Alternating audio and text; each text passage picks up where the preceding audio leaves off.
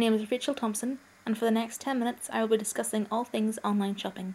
I will give the history behind online shopping, I will discuss the advantages and disadvantages of shopping online. I will be speaking to Andy Macaulay, who works for IMRG, and my mum, Rosemary Thompson. With both of them, I will be asking them questions about their experience and expertise of shopping online. I will then provide some interesting online shopping stats to finish this podcast off. So sit back, relax, and enjoy. Hello, and welcome to this podcast about online shopping. Online shopping is a wonderful invention, but how much do you really know about it? Well, don't worry, because I am here to tell you. Firstly, online shopping is a method of shopping using the internet to buy products from an online shop. Online shopping was invented by Michael Aldrich in 1979 in the UK. The very first World Wide Web browser and server was invented by Tim Berners-Lee in 1990. Two years later, Charles Stack created the first online bookstore. And then finally in 1994, Jeff Bezos started Amazon, who is the current top online retailer in the UK.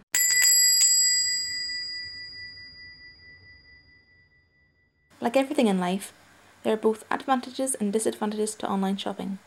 So, what are the advantages? Well, there are quite a few, but definitely the best reason is the convenience. To be able to order something 24 hours a day, 7 days a week, if yourself, a friend, or a relative aren't able to go out for any reason, you can order shopping, groceries, medicine, and many more items to be delivered to your door the next day at the earliest. The ability to miss this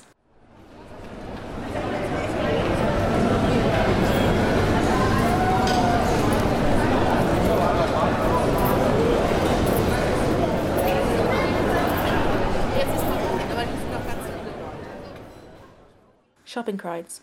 Shopping online saves you the hassle and fuss of going out to get sneezed and coughed over and then getting pushed out of the way by mothers and their children's buggies. Another big advantage is the amount of information you can get about a product or store via the internet. The option to write or read a review on a product that you're thinking about buying. Online shopping gives you a better selection and choices, and in most cases, there is also an opportunity to buy something at a cheaper price. So, what are the disadvantages to shopping online? Well, the disappointment of finding that the item you have bought is not what you'd hoped it would be. There are a lot of people who won't shop online because of the fraud and security concerns. You can understand this, however, nowadays there are so many safety procedures when you shop online. For example, secure password protected logins. Shipping prices are another major disadvantage. No one likes to pay extra money for something you might be able to get in your local store. I wanted to get a professional view from someone that will know online shopping more in depth, so I contacted IMRG, who are an association for the UK e retailing industry. I spoke to Andy Macaulay, who works there, and asked him some questions. Over the last couple of years, how much has changed with online shopping been more popular?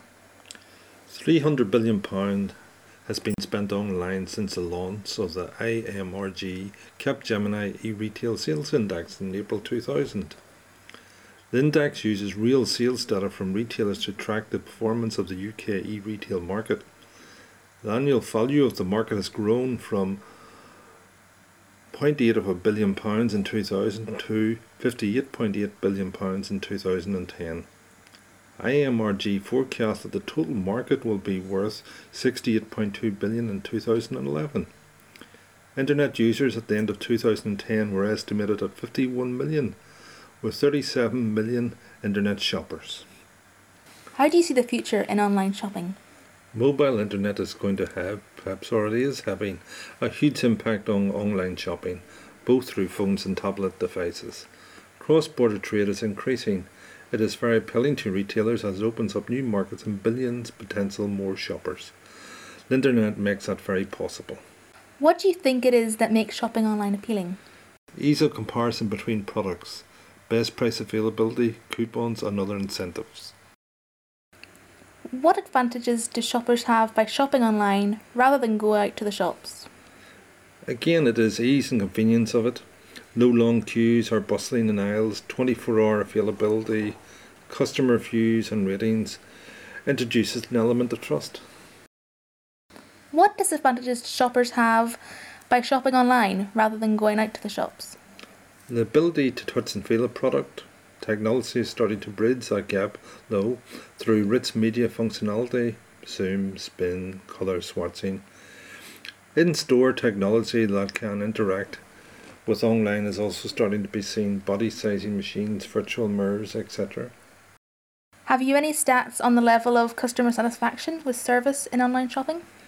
Yes, but they are broken down by sector and category, delivery, customer service, etc., rather than an overall total. What kind of advice do you give to someone who wants to start up an online shopping company? Recognise that the consumer is king. They should look to react to what their customers want and how they want to engage with them. That may vary depending on the retailer and product range. Some customers' bases may want to engage through mobile, but some not high value products, for example. Thank you, Andy.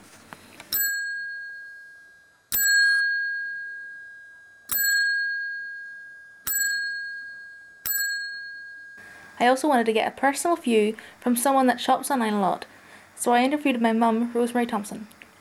How often do you shop online? Well, I shop online at least once a week, but I would probably browse at least once a day. What do you think about online shopping? I find it very convenient, stress free, and I also think there are better deals available online. What would you go shopping for? Well, I'd probably shop for clothes and cosmetics, um, accessories, but I like um, to look for books and DVDs. What are the advantages of shopping online? The best thing is there are no restrictions and you can usually get a better price on an item.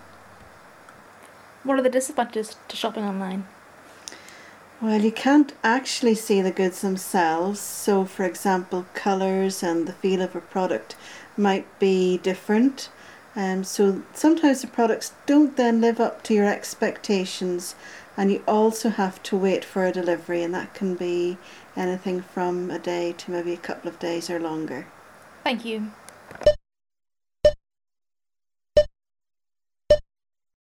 Here are some stats about online shopping in the UK.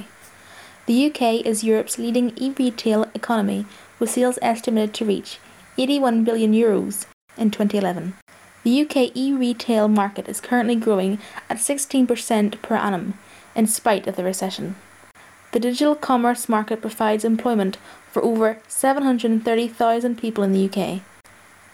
37 million people shop online in the UK.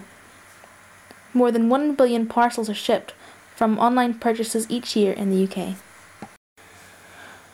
Online growth has been rather faster than was predicted in the UK, but whether this will continue into 2012 is very doubtful. Online is the only good retail game in town, so that by 2018 perhaps 205 of the UK retail will be online. The UK's per capita spend of per annum is the highest in the world.